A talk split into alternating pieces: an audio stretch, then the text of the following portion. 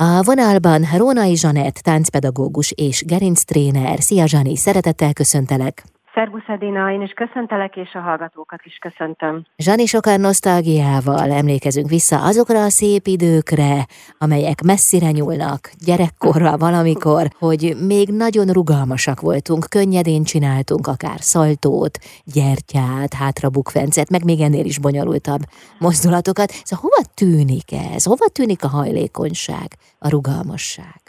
Hát, hogy hova tűnik, azt, azt nem tudom, hogy elvész az évekkel, az idővel, de igazából erre a kérdés, hogy miért nem tudjuk megcsinálni azokat a gyakorlatokat, mozdulatokat, amiket gyerekkorban könnyedén, erre nagyon exakt válasz adható, azért, mert nem gyakoroljuk. Hmm. Hát akkor lehet, ez hogy el sem tűnik. Tehát, hogyha folyamatosan mozognánk és végeznénk igen. ezeket, akkor nem is lenne ez az élmény, hogy hopp nincs. Gyakorlatilag igen. Uh-huh. Ugye azért azt nyilván én sem mondom azt, mert nem lenne igaz, ha azt mondanám, hogy mindent ugyanúgy meg tudnánk csinálni de azért a legtöbb ilyen elveszett mozdulatunk az abból adódik, hogy nem gyakoroljuk, nem használjuk. Ugye amikor egy újszülött világra jön, akkor a hátát úgy kell elképzelnünk, hogy ugye az anyamékben egy ilyen teljesen összehajtogatott pózba vagyunk, tehát a hátunk az kifotikus, azaz domború az egész, és aztán csak idővel jelennek meg a homorulatok. Ugye a nyaknál jelenik meg az első pár hónapos korban, és a, a a lumbális szakaszon a másik homorú szakasz, tehát hogy a kétszeres esgörbület megvan a gerincoszlopba, ez ez a felálláskor, tehát olyan 13 hónapos kor körül jelentkezik már a, a második uh, homorú része az a, a gerincoszlopnak, és aztán ez olyan 8-10 éves korban lesz teljesen kiforrott és szemmel is látható, és igazából akkor meg már be is ülünk az iskolapadba, vagy már előtte, és elkezdjük a 21. századi ember ülő életformáját, ami, ami, ami nem annyira jó, mert ez a kétszeres esgörbület, ami a gerincoszlopban van, ez a két lábon álláshoz való, vagy ez ahhoz alakult ki.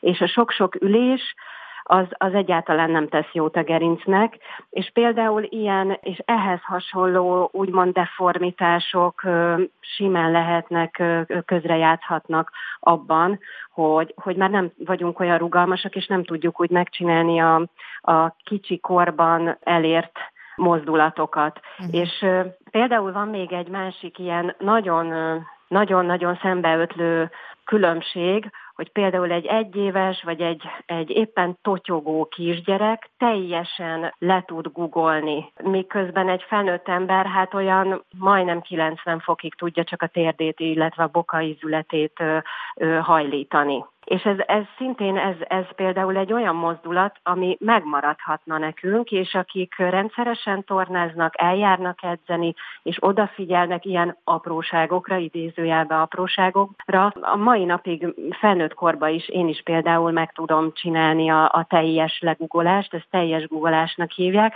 amikor így a talpam is lent van a földön, és szinte a fenekem is majdnem a talajt érinti. Tehát ez a teljes gugolás, ezt a pici babák, a totyogósok, egyéves, két éves gyerekek ezt minden probléma nélkül meg tudják csinálni, a felnőttek már nehezen.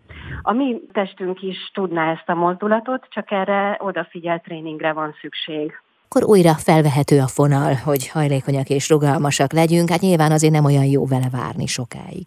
Ez így van, és ami a gyerekeknél még egy nagyon adottság, hogy ugye a csontjaik még nagyon ilyen portszerűek és rugalmasak, azért is nagyon kevés gipszelt lábú gyereket látunk, mert akár mekkorát esnek, persze vannak olyan extrém esetek, én is láttam már azért gipszben 7 éves kisgyereket, de nagyon ritkán törik a csontjuk. Tehát hogy ahhoz nagyon nagyot és nagyon szerencsétlenül kell esni, hogy, hogy tényleg eltörjenek a csontjaik, mert, mert nekik még ilyen rugalmasabb csontjaik vannak, szinte ilyen porc, porcszerű az egész uh-huh. csontvázuk. Uh, milyen jó nekik, milyen jó volt nekünk egykor, de hát a lényeg az, hogy a rugalmasság és a hajlékonyság azért valamelyest mégiscsak visszahozható, legalábbis én reményt kaptam.